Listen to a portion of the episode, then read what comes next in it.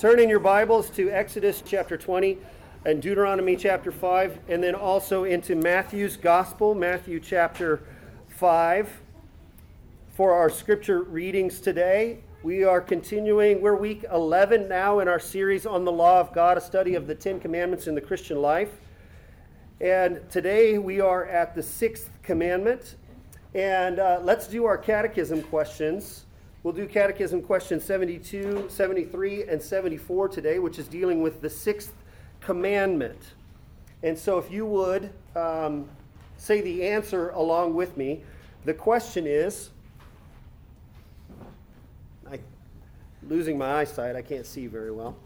Um, the question is question 72 What is the sixth commandment? And we would say, the sixth commandment is thou shalt not kill. Okay, I put a little asterisk there because I'm going to address that a little bit in our uh, in the message. Question 73, what is required in the sixth commandment? And we say, the sixth commandment requireth all lawful endeavors to preserve our own life and the life of others.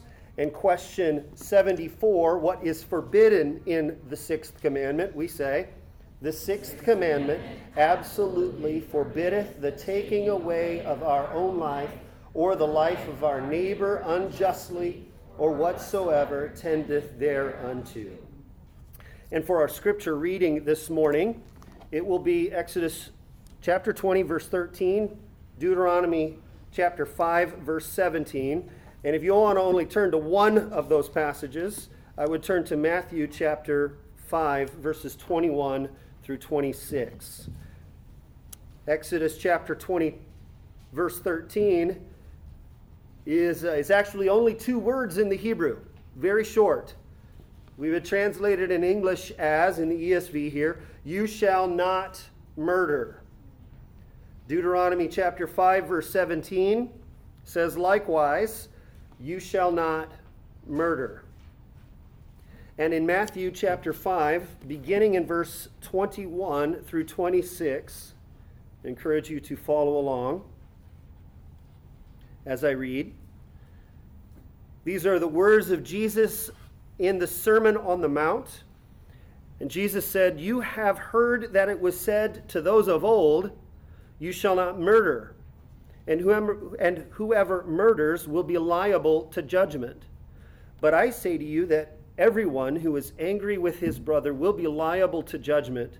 Whether insults, whoever insults his brother will be liable to the council, and whoever says, You fool, will be liable to the hell of fire.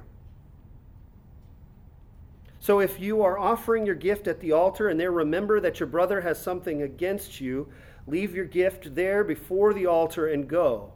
First, be reconciled to your brother, and then come and offer your gift. Come to terms quickly with your accuser while you are going with him to court, lest your accuser hand you over to the judge and the d- judge to the guard, and you be put in prison. Truly I say to you, you will never get out until you have paid the last penny. This is the reading of God's word, and we say, Thanks be to God. And let's pray. Heavenly Father, having heard your word now, we pray that in these next few moments you will help us to understand your will um, concerning this, your moral law, as we've come to now the sixth commandment. And we pray here in our time together uh, that you would teach us, that you would give us ears to hear and eyes to see the wonderful things that you have for us in your word. And so we give you all thanks and praise for this opportunity. And it is in the mighty name of Jesus that we pray, and all God's people said, Amen. So, as you notice there, in the uh, there was uh, this difference between what was cited in our catechism question and what we read in our ESV translation here. As I noted there, it's just two, Hebrew words, and it's "you shall not uh, murder." Or lo tirtzach. So if we wanted to give you Hebrew, um, Janet told me not to mention that we talked about the Hebrew and make you say the uh, Hebrew words. She told me not to bring that up today, um, so I won't. Um, but I'll make you say this Hebrew word, and it's ratzak. Let me hear you say ratzak. Ratzak. And so I, I think there's a lot of misunderstanding that, that tends to come with the older translation that's in the King James, because that's how the King James would translate this word Thou shalt not kill. And it was mistaken to mean, or later generations would mistake this to mean that it would be forbidding the taking of any life at any time uh, or in any way at all. And so this, this morning, I want to begin by looking at this sixth commandment here and kind of begin with a little bit of an explanation for why it is that we have in the newer translations why it says, You shall not murder. Because that, that Hebrew verb that I just had you say is kind of the generic term for homicide. It refers to the, the premeditated or the accidental taking of a life of another human being. Or as some of the, the lexicons and dictionaries would say, it includes the unauthorized killing, and the key there is unauthorized. Unauthorized. So the word kill is, is not the best or most accurate term. That's the technical meaning here is for murder. And so I want to begin a little bit by clarifying a few things on what the sixth commandment does not mean before we get to understanding what it does mean, and then to seeing how Jesus expands it for us in the New Testament. It cannot be taken to mean no taking of any human life at all. And there's several reasons why. Mainly because the Bible does authorize, on occasions, the taking of life in certain circumstances. The sixth commandment does not pl- apply, for instance, to slaughtering of animals. There are some who would take that verse, and I've heard this. You know, many of you are probably like, I don't, I don't understand that. But there are some that would understand this that you should not take any kind of life whatsoever. Uh, but this is pretty easily refuted because um, all throughout the Old Testament, even in the context of this book of Exodus, you have the prescription for the slaughtering of animals. Indeed, the commandment here is given on Mount Sinai after the Lord has just brought his people out of their bondage of slavery in Egypt. And how did he do that on the last plague? He had them slaughter an, a, a one year old or younger lamb and apply the blood on its doorposts. And when uh, when the angel would pass over and he would see the blood on the doorpost, he would pass over that house and the judgment would not come to their house. You go to later books, and there's prescriptions all through Leviticus. There's kind of, we went through, it's been a couple of years now where we went through a, a teaching series in Leviticus, and I remember there, there was a lot of blood in that book, a lot of animal blood. So it does not include to this, uh, it does not uh, apply to the slaughtering of animals. Um, here's what else it does not apply to it does not apply to capital punishment. We saw this even last week in a couple of the examples for those who would speak curses upon their parents or would strike their parents. And we mentioned how serious that is to dishonor your parents in such a way like that, that the consequence for Israel under that old covenant was that that was that incurred the death penalty. Similarly, for false prophets or sexual deviance in ancient Israel time, all of those were worthy of capital punishment. It was not just permitted, it was actually even commanded. Now, there are some today um, who, what we call pro- progressive Christians, who would argue against capital punishment. And I've, I've heard this quite frequently in my past church associations, and that we'd have some that would argue against this on the principle of the Latin phrase imago Dei, which means in the image of God. And they would make the case that it's because every person is made in the image of God that we should not take their life, even on the case for capital punishment, even if they are guilty for murder. The issue is, is that that is precisely the reason why the Old Testament gives the principle for capital punishment being applied. Let me give you an example here from Genesis chapter 9, verses 5 and 6. Where the Lord says, And for your lifeblood I will require a reckoning. From every beast I will require it, and from man. For his fellow man I will require a reckoning for the life of man.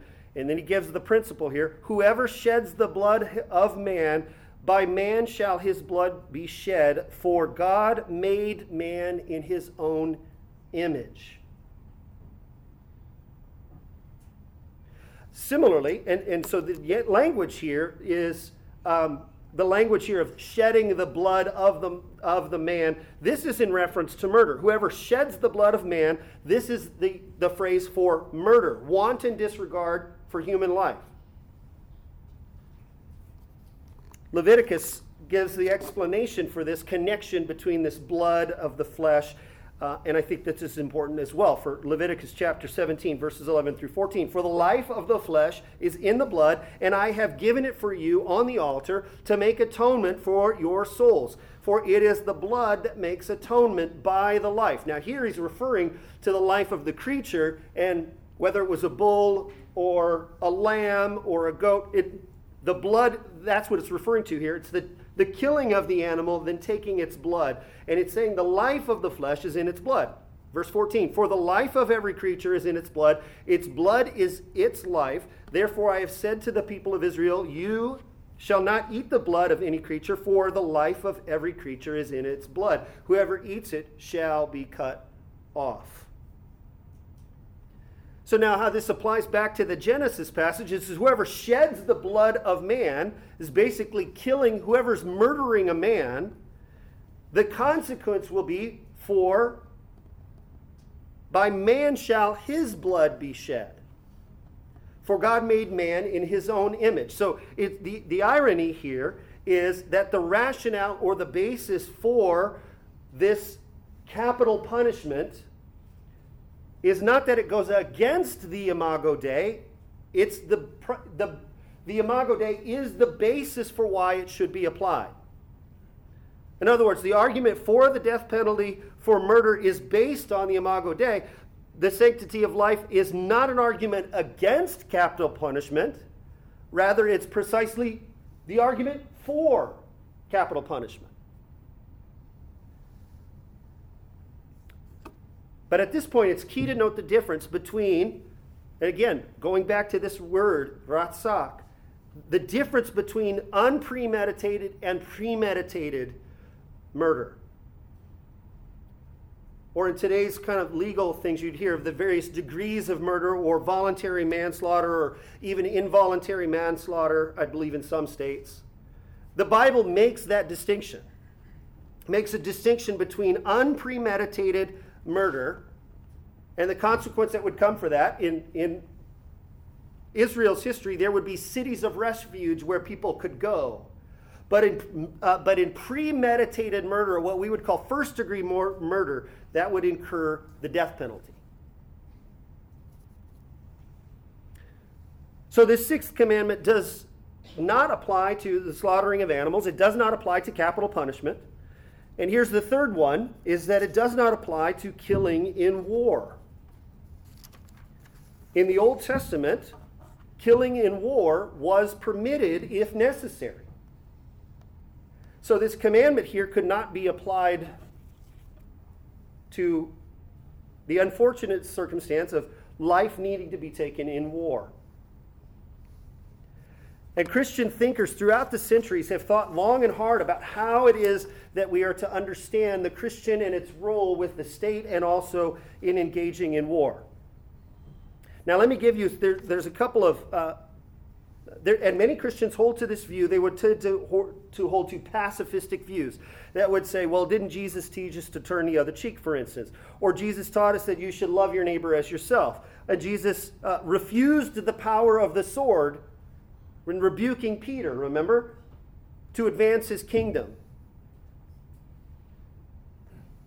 But I would say that there's some really good counter arguments to those. One, Jesus' teaching on turning the other cheek was a guide for individual conduct, not, not the conduct for governments or nations. the command to love one's neighbor is consistent with going to war to protect that neighbor. And of course, we might agree that it's never right to use military force to advance the gospel in that sense. As a matter of fact, so as I said, Christian thinkers throughout, throughout centuries have thought through long and hard about these things, and it's, their, their thoughts on this is referred to as just war theory. Perhaps you've heard of this. And so let me give you kind of some of the principles, and I'm getting some of these from, um, from Wayne Grudem. He's summarized these, I think, quite well in his book on politics and ethics. He uh, breaks this down into decisions that need to be made uh, before going to war, and then also some principles on how it needs to be conducted after war. So let me just kind of run through some of these here. Here's some pre war considerations. First, does going to war, which would entail then taking the life of others, is there a just cause? Meaning, is there a good reason for going to war? Is there a morally right reason for going to war? Such as defending a nation. That's one of the considerations that needs to be made. Second, is, is this being conducted under a competent authority? So is this just being declared by a renegade band within a nation or by a, a recognized com, uh, competent authority like a nation. That's one of the things to, to consider. I often wonder if the Revolutionary War would actually ever even happen, uh, depending on how you answered that. But it's a consideration. Here's the third consideration comparative justice. Uh, is it clear that the actions of the enemy are morally wrong? And that the motives and actions of one's own nation in going to war are morally acceptable? Do you have the right intention? Is it to protect justice and to protect righteousness? Or is it to rob and pillage and destroy another nation? Is it a last resort?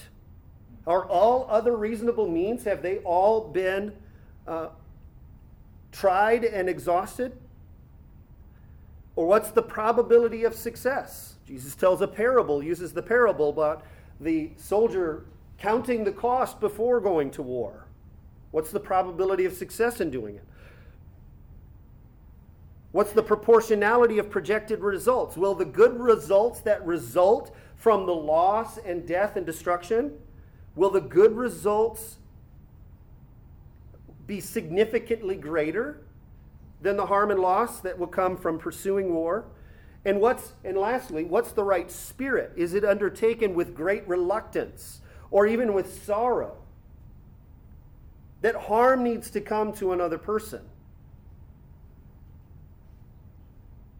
And then, of course, there's principles once war is conducted. How should a war be fought? Is there proportionality in the use of force? There's no greater dest- destruction that needs to be caused other than what's necessary to win. Or two, what's the discrimination between combatants and non combatants? Or three, the avoidance of, of evil means. If you capture defeated enemies, how do you treat them? Do you treat them with justice and compassion? Do you, do you spare their life? And lastly, is it done in good faith? Is there a genuine desire for peace or restoration with the other nation?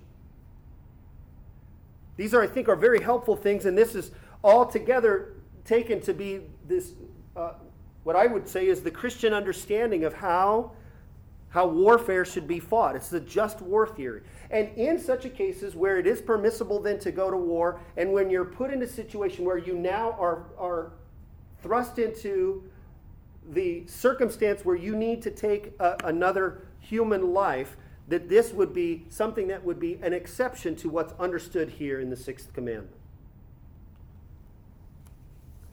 Indeed, our confessional statement, or the, the Second London Baptist Confession of Statement, has an entire chapter on what's the Christian role in civil relationship with civil authorities. Can Christians serve in government, for instance?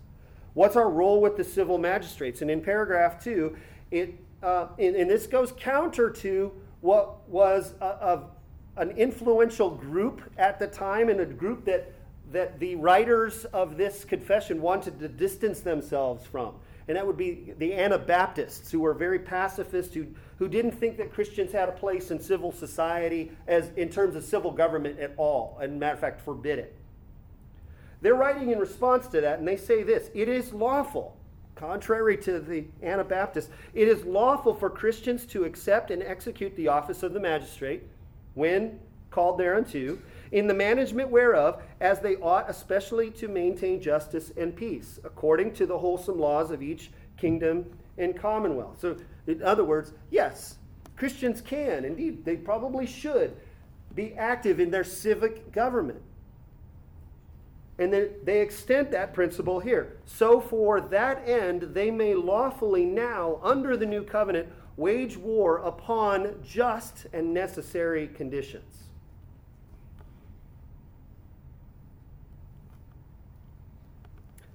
So, this does not include, the sixth commandment does not apply to the killing in war, and it does not apply to self defense. Indeed, going back to the, some of the arguments from pacifists like the Anabaptists, that Jesus taught us to turn the other cheek. He taught us, You shall love your neighbor as yourself. And indeed, that is true. But if I could use maybe as an, as an example or an illustration, I believe that, that this is not applying to self defense, defending of yourself or defending of your loved ones or your neighbor if you just were to stand by and do nothing when their life is at risk. So, who would I want? I've, I've said this before, we've talked about this sometime at home group. Who would I want to have as my next door neighbor? We have just some neighbors that moved next door and across the street from us. And you ever had new neighbors that move in and you're like, wonder what they're like? You know, are they going to have kids your kids' age? Are they going to have a dog? Is your dog going to scare their kids? You know, that's the concerns that I have. What's it like? What, what, kind of neighbor would you want? And I remember we were talking one time, and I, we were talking about this very issue, and I, I said, who would I want as my neighbor if I wasn't home and something was a, a someone or some persons were attempting to harm my family? Would I rather my next door neighbor um, be an Anabaptist, or would I rather my next door neighbor be a pagan who rightly understood the moral imperative for protecting human life? I believe it's a misguided piety of those who would say that it's more closely following the teachings of Jesus to see harm being done to another person, evil being per- perpetrated on another person, and you to stand by and doing it. So I believe the sixth commandment here is, does not apply to this, the rightful, just use of self defense.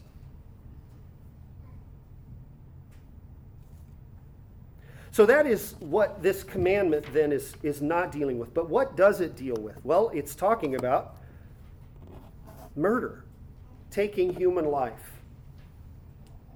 Now I want to go to what Jesus has to say about this as we had in our reading in the Sermon on the Mount, beginning in Matthew chapter 5, verses 20, verse 21. And let's see if I have that scripture here on the screen.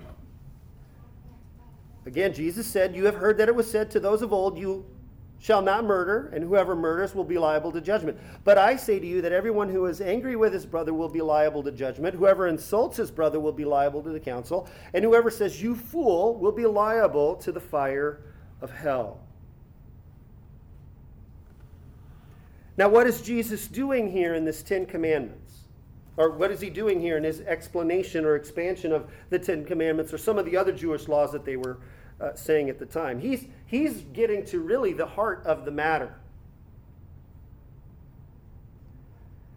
He's actually dealing with something here that can't really be examined in a human court. He's addressing this legalistic interpretation of that commandment, which restricts its application only to the literal sense, only in rejecting uh, uh, only in the literal sense of, of actually taking a human life. In other words, it was common maybe for those uh, the, in Judaism of his day that Jesus was addressing to say, hey, if I just refrain from actually taking the life of another person, I'm okay. And Jesus is here saying, I, I, want, I want you to get to the truth of what is in your heart behind what causes murders to take place. And that is the hatred that you would have. Notice he gives three parallel statements here, and um, these are basically, he's just making the same point in different ways. We shouldn't understand these as three different types of sins that he's applying here. He's dealing with hatred or anger with his brother. He says they'll be liable to judgment. He's dealing with the moral degradation that you do in your heart toward another person or using insulting language. Whoever says, you fool, okay? Now, and I want to point out that's it's not the use of the word fool by itself, because sometimes that is appropriate. As a matter of fact, Jesus himself uses it. He says at the end of Matthew, he says, You blind fools, talking to the Pharisees of his day. He uses the exact same word. And indeed, his brother James, in James chapter um, 2, see if I have this. No, don't have it on there. James chapter 2, he says, Do you want to be shown, you foolish person, that faith apart from works is useless? No, the concern here is that the such things that fly out of our mouths in anger, it's a sign of our hatred toward our fellow man. That's what Jesus is getting at here. He's wondering, he's concerned about our heart, the heart that would be behind and murder. And even if you refrain from taking a human life, if you uh, if you still are manifesting that anger and hatred for them, that's the issue he's getting at. For Jesus says, For out of the abundance of the heart the mouth speaks. Or as James chapter 3 says, with it, he's referring to our mouths, with it we bless our Lord and Father, and with it we curse other people who are made in the likeness of God. He's using the exact same reference to Genesis here about the imago Dei. From the same mouth come blessing and cursing. Brother, these things ought not to be so. So, what's Jesus doing here? What's his real meaning here of this sixth commandment?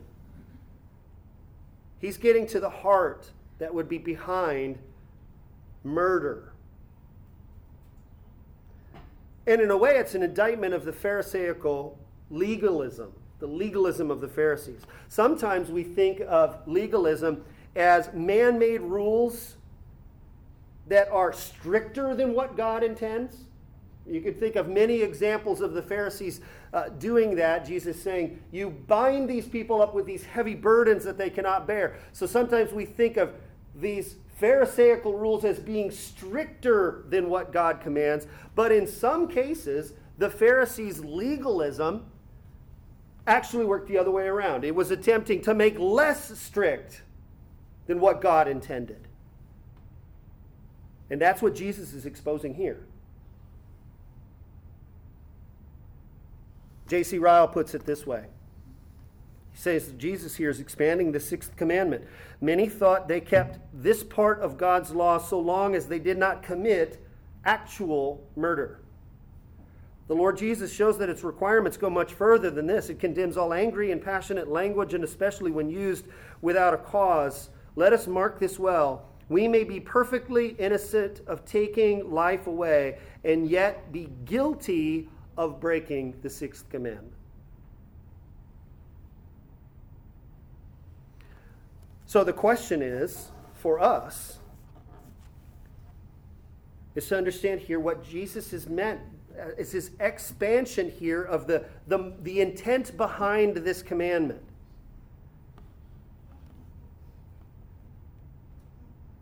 If you have refrained from murdering somebody, good. But do you still have hatred in your heart?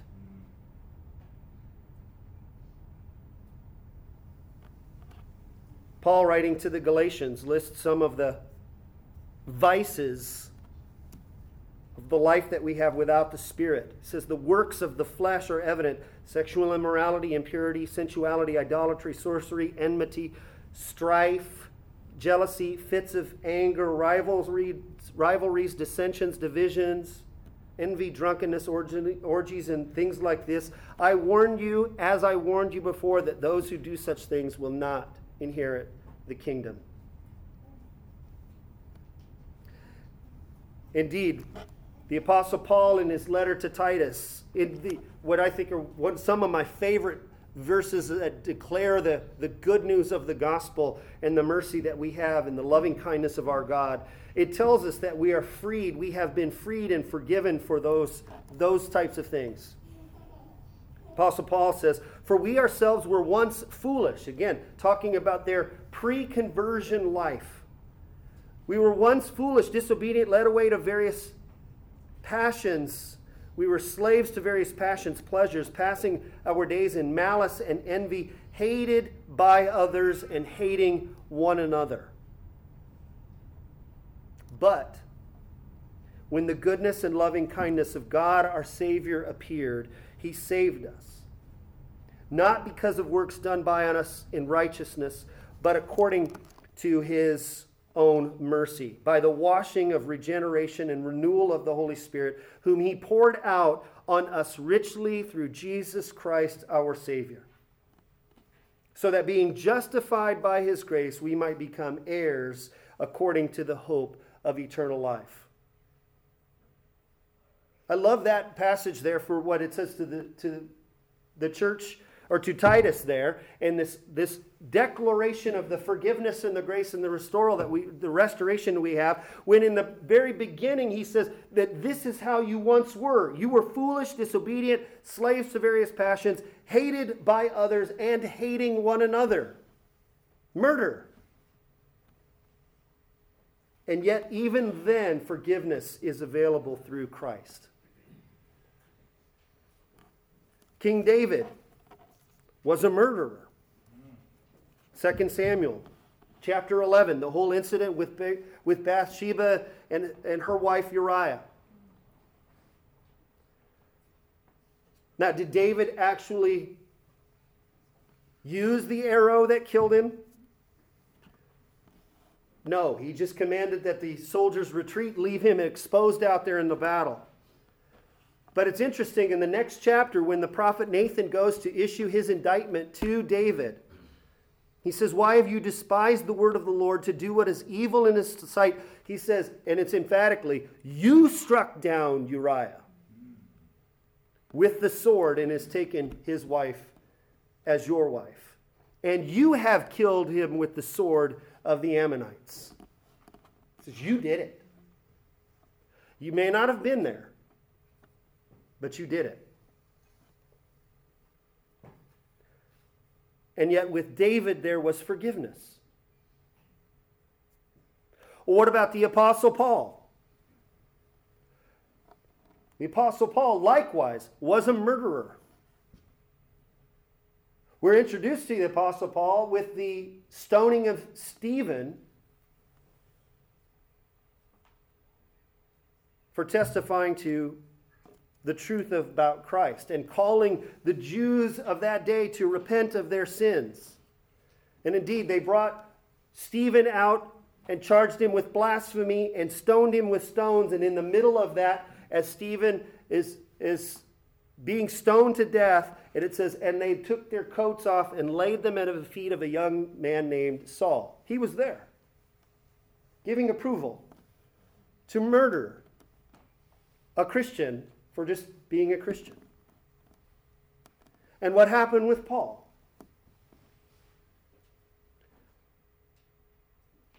There was forgiveness. The Lord Jesus appears to Paul as he's going to Damascus actually to commit more murder. And the Lord Jesus interrupts him on the road to Emmaus blinds him, and he says, And I'm going to show you how much work you're going to do for me, to testify. The Apostle Paul puts it later in life this way that he would consider his life worth nothing if he would only finish the race to testify to the gospel of the grace of God. He would write of himself and speak of himself as being the chief among all sinners. Because he knew he too was a murderer, unjustly taking a human, other human life. But with him, there is forgiveness. Friends, the question is for us is do you have hatred? You could evaluate your heart right now. Do you have hatred in your heart? Is there a group or is there an individual? Is there someone that you just need to that you need to forgive and that you need to ask forgiveness for? For the hatred that you have nurtured toward them.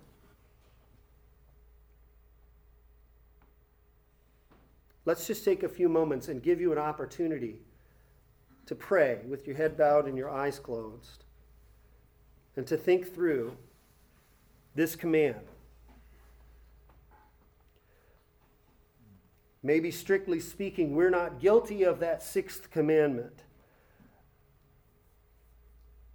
But as Jesus is penetrating expansion of its true meaning, the, the meaning behind it, let it bring us conviction here to the hatred that we might be nurturing toward others.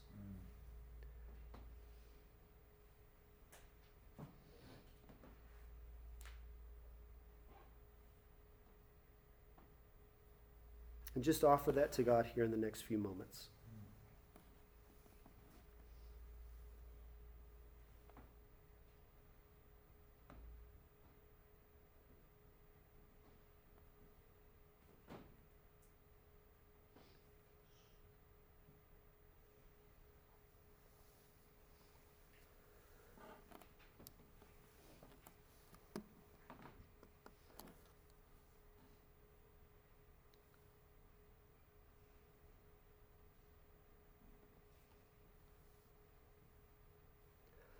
Oh, gracious Heavenly Father, we thank you.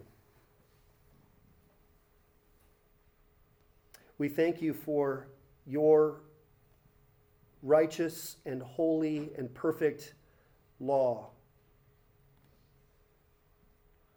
We thank you for these Ten Commandments, knowing they were not just given to Israel there on Mount Sinai, but that these are part of your eternal moral law based in you being the creator and us being your creatures. And we thank you that in the fullness of your revelation coming in your Son, that He taught us the real meaning behind this sixth commandment.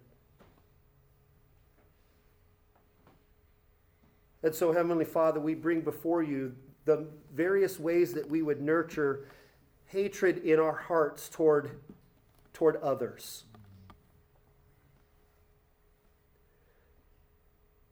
And so we'd ask for your forgiveness. And indeed, if any, as, if any others might have anything against us, we pray that you might bring forgiveness to them as well.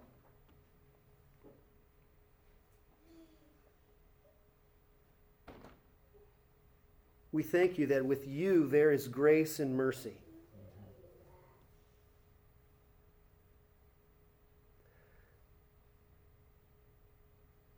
And we thank you that David, who was a man after God's own heart and a murderer, yet you forgave and put away his sins. And that you did it by your Son, Jesus Christ, on the cross.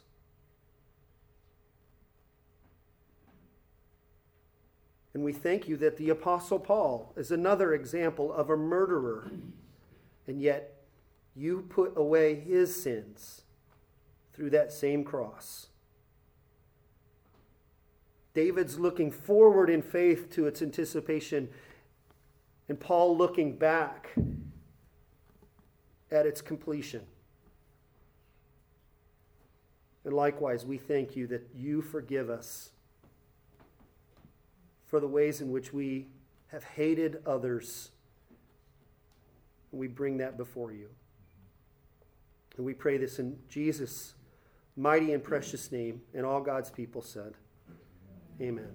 And friends, with this in mind, we have the opportunity to come to this table to mark the forgiveness that we receive in Christ.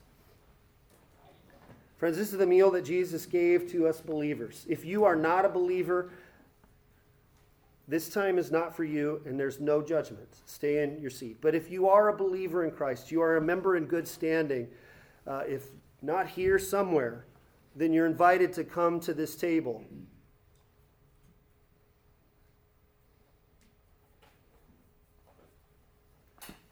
To mark the giving of the life of Christ in the offering of his blood for our forgiveness, the breaking of his body for our restoration. So I invite you to stand, and I give, give uh, prayer of thanks, and then invite you to come to the table. Lord, we thank you for this food, this precious body and blood of Christ our Lord. We thank you that this is not just remembering his work, but it in taking this in faith, it is a means of receiving your grace. It's a way of being nourished with the truth of the gospel that our sins are forgiven in Christ. And we thank you that we could come together as your people to partake of this together.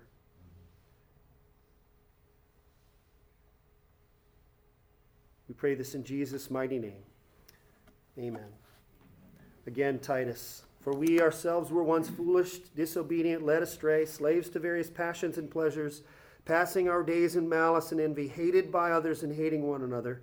But when the goodness and loving kindness of God our Savior appeared, he saved us, not because of works done by us in righteousness, but according to his own mercy, by the washing and regeneration and renewal of the Holy Spirit whom he poured out on us richly through Jesus Christ our Savior, so that being justified by his grace, we might become heirs according to the hope of eternal life.